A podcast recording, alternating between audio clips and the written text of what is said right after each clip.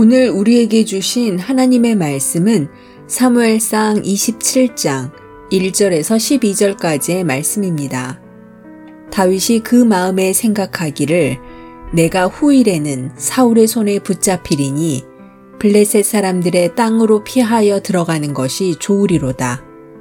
사울이 이스라엘 온 영토 내에서 다시 나를 찾다가 단념하리니 내가 그의 손에서 벗어나리라 하고 다윗이 일어나 함께 있는 사람 600명과 더불어 가드 왕 마옥의 아들 아기스에게로 건너가니라. 다윗과 그의 사람들이 저마다 가족을 거느리고 가드에서 아기스와 동거하였는데 다윗이 그의 두 아내 이스라엘 여자 아히노암과 나발의 아내였던 갈멜 여자 아비가일과 함께 하였더니 다윗이 가드에 도망한 것을 어떤 사람이 사울에게 전함에 사울이 다시는 그를 수색하지 아니하니라. 다윗이 아기스에게 이르되 바라건대 내가 당신께 은혜를 입었다면 지방 성읍 가운데 한 곳을 내게 주어 내가 살게 하소서. 당신의 종이 어찌 당신과 함께 왕도에 살리이까 하니 아기스가 그날에 시글락을 그에게 주었으므로 시글락이 오늘까지 유다 왕에게 속하니라. 다윗이 블레셋 사람들의 지방에 산 날수는 1년 4개월이었더라. 다윗과 그의 사람들이 올라가서 그술 사람과 기르스 사람과 아말렉 사람을 침노하였으니 그들은 옛적부터 술과 애굽 땅으로 지나가는 지방의 주민이라. 다윗이 그 땅을 쳐서 남녀를 살려두지 아니하고 양과 소와 나귀와 낙타와 의복을 빼앗아 가지고 돌아와 아기스에게 이름해 아기스가 이르되 너희가 오늘은 누구를 침노하였느냐 하니 다윗이 이르되 유다 네겝과 여라무엘 사람의 네겝과 겐 사람의 네겝이니이다 하였더라. 다윗이 그 남녀를 살려서 가두로 데려가지 아니한 것은 그의 생각에 그들이 우리에게 대하여 이르기를 다윗이 행한 일이 이러하니라 하여 블레셋 사람들의 지방에 거주하는 동안에 이같이 행하는 습관이 있었다 할까 두려워함이었더라.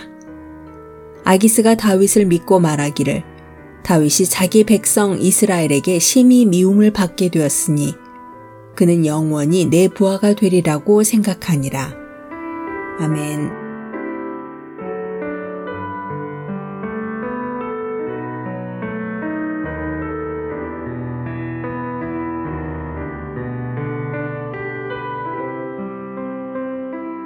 안녕하세요. 수요 묵상의 시간입니다. 성도 여러분들은 중요한 결정을 내릴 때 어떻게 결정하시나요? 오늘 말씀의 다윗도 인생의 중요한 결정을 내리게 됩니다. 다윗을 따르는 사람들이 아주 많아졌습니다.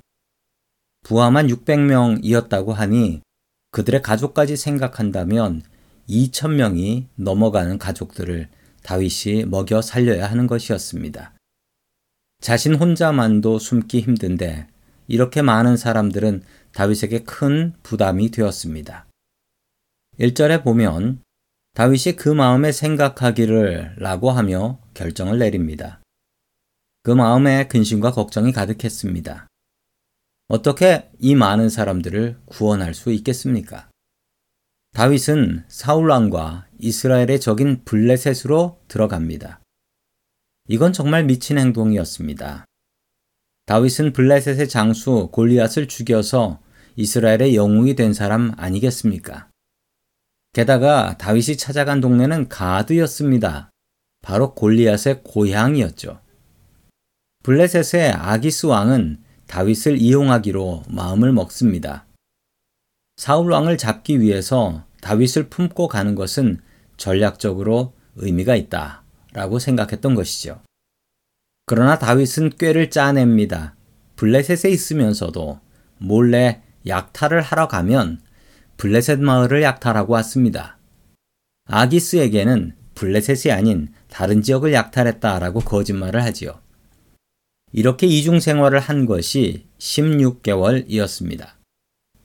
그는 거짓말을 숨기기 위해서 마을에 있는 모든 사람들을 학살하는 만행을 저지르기도 합니다.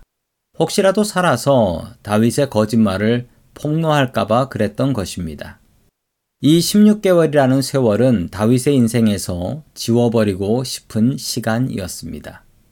이런 실수가 무엇으로부터 시작이 되었습니까? 오늘 27장 처음 시작은 이렇게 시작합니다. 다윗이 그 마음에 생각하기를. 다윗은 그의 마음속에 염려와 걱정 때문에 이런 결정을 내렸던 것입니다. 하나님께서는 다윗에게 이런 명령을 내리신 적이 없습니다. 성도 여러분, 생각의 늪에 빠지지 마십시오. 우리의 생각은 늪과 같습니다. 한번 빠져들면 나올 방법이 없습니다. 그냥 내 생각이 무조건 옳은 것 같습니다. 그러면 엉뚱한 결정을 하게 되고 인생을 후회하게 되는 것이지요. 내 생각에 빠져들지 마시고 내 기도에 빠져들어야 합니다. 내 마음속의 소리가 커지면 커질수록 우리는 더욱더 하나님께 기도하며 하나님의 뜻을 찾아야 합니다. 내 목소리를 줄이고 하나님의 음성에 귀 기울이는 오늘 하루가 될 수 있기를 주의 이름으로 축원합니다.